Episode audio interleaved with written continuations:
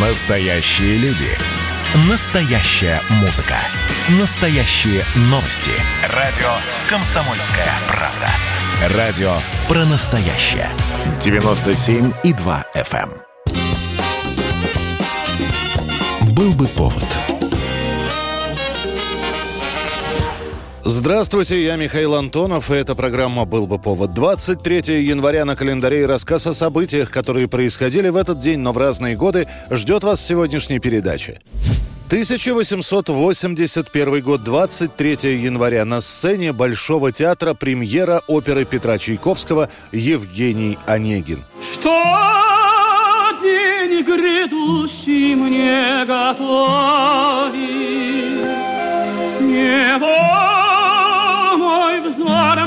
напрасно ловит. В истории создания этой оперы наслоилось все. И случайность, с которой Чайковский взялся за написание этой оперы, и его личная увлеченность Антониной Милюковой, про которую композитор писал «Судьбы своей не избежать. В моем столкновении с этой девушкой есть что-то роковое. Пусть будет, что будет». Параллельно с этим Чайковский начинает писать музыкальную партитуру Конекину. Хотя сам Петр Ильич признавался, что не очень-то верил в успех. Мне кажется, что опера осуждена на неуспех и на невнимание массы публики. Содержание очень бесхитростно, сценических эффектов никаких, музыка, лишенная блеска и трескучей эффектности. Я писал Онегина, не задаваясь никакими посторонними целями, но вышло так, что Онегин на театре не будет интересен. Перед премьерой в Большом Чайковский вечером сам себе – играет всего Онегина от начала до конца и плачет.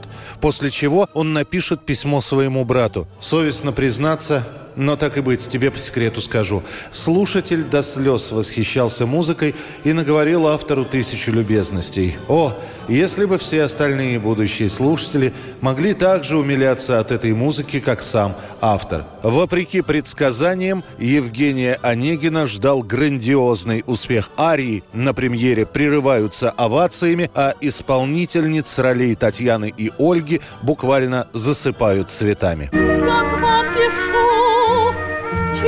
Же более?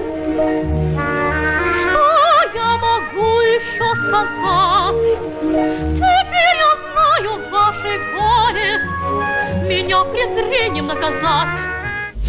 1918 год, 23 января. Выходит декрет Совета народных комиссаров об отделении церкви от государства и школы от церкви. О том, что церковникам и советской власти, мягко говоря, не по пути, было понятно еще за год до декрета. В октябре 1917 был издан декрет о земле, согласно которому земля больше не являлась частной собственностью и передавалась в пользование всех трудящихся на ней. Сюда входили и все церковные и монастырские земли, со всем их живым и мертвым инвентарем, усадебными постройками и всеми принадлежностями. В декабре закон Божий в образовательных учреждениях был переведен из обязательных предметов в факультативные. Было прекращено финансирование духовных учебных заведений. В январе 18 были закрыты храмы придворного ведомства. Вышло постановление, упразднившее придворное духовенство. Помещение и имущество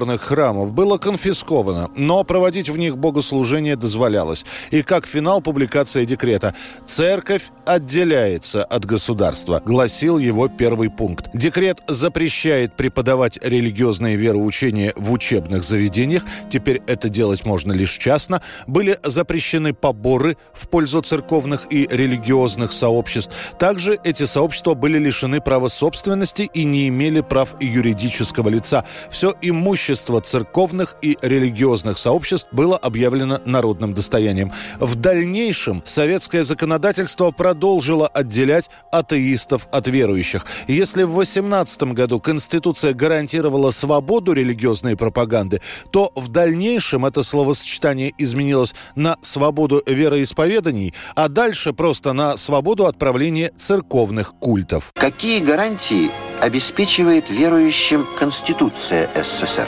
Что означает право не исповедовать никакой религии или исповедовать любую? 1931 год, 23 января. В голландской Гааге в возрасте 49 лет умирает великая русская балерина Анна Павлова. Она уехала еще из царской России в самом начале Первой мировой войны и обосновалась в Англии. Павлова и предполагать не могла, что ей больше не суждено вернуться в Россию. Она много гастролирует, помня о том, что балетная жизнь на сцене не очень долгая. Павлова абсолютно не обращает обращает внимание на то, что происходит в политической жизни. Она танцует в США, после начинаются ее гастроли в Индии, Египте, Японии и в Китае. Когда у Анны Павловой спрашивают, что она думает о новой власти в России, она лишь пожимает плечами и говорит, что совершенно в этом не разбирается. Павлова набирает учениц, тем более, что в первые годы после революции огромное количество иммигрантов из России окажутся за границей, и Анна специально приезжает к ним, чтобы познакомиться с девочками, которые которые когда-то ходили в балетные школы Российской империи. Вы исколесили весь мир. Где бы вы хотели жить в конечном счете?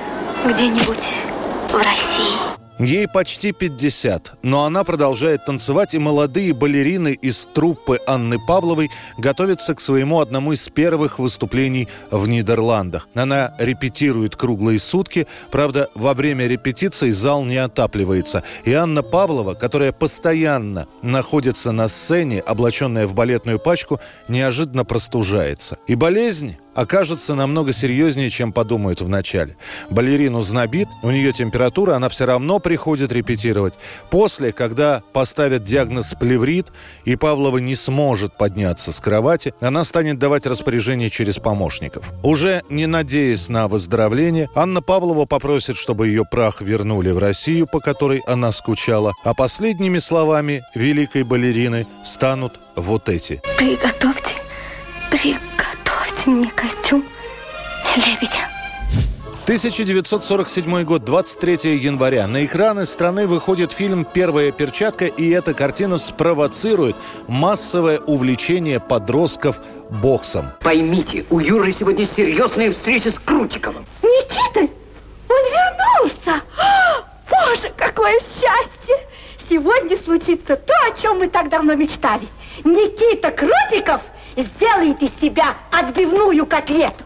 Комедийная лента рассказывает о боксере, который сначала становится чемпионом, после его смещают с пьедестала, и лишь упорным трудом он может вернуть себе чемпионство. Картину, которую сейчас очень многие назовут шаблонной и банальной, снимали довольно быстро. Было прямое указание – народ устал от войны, требуется доброе отечественное кино, которое бы потихоньку стало бы вытеснять иностранные трофейные фильмы. Их, начиная с 1943 года, довольно активно крутили в кинотеатрах, снабжая русскими субтитрами. В конечном итоге картина «Первая перчатка» становится лидером кинопроката. Только в 1947 году ее посмотрит около 18,5 миллионов зрителей. А песня из этого фильма в исполнении Владимира Володина станет гимном здорового образа жизни на долгие годы. Закаляйся, если хочешь быть здоров, постарайся позабыть про докторов водой холодной обливайся,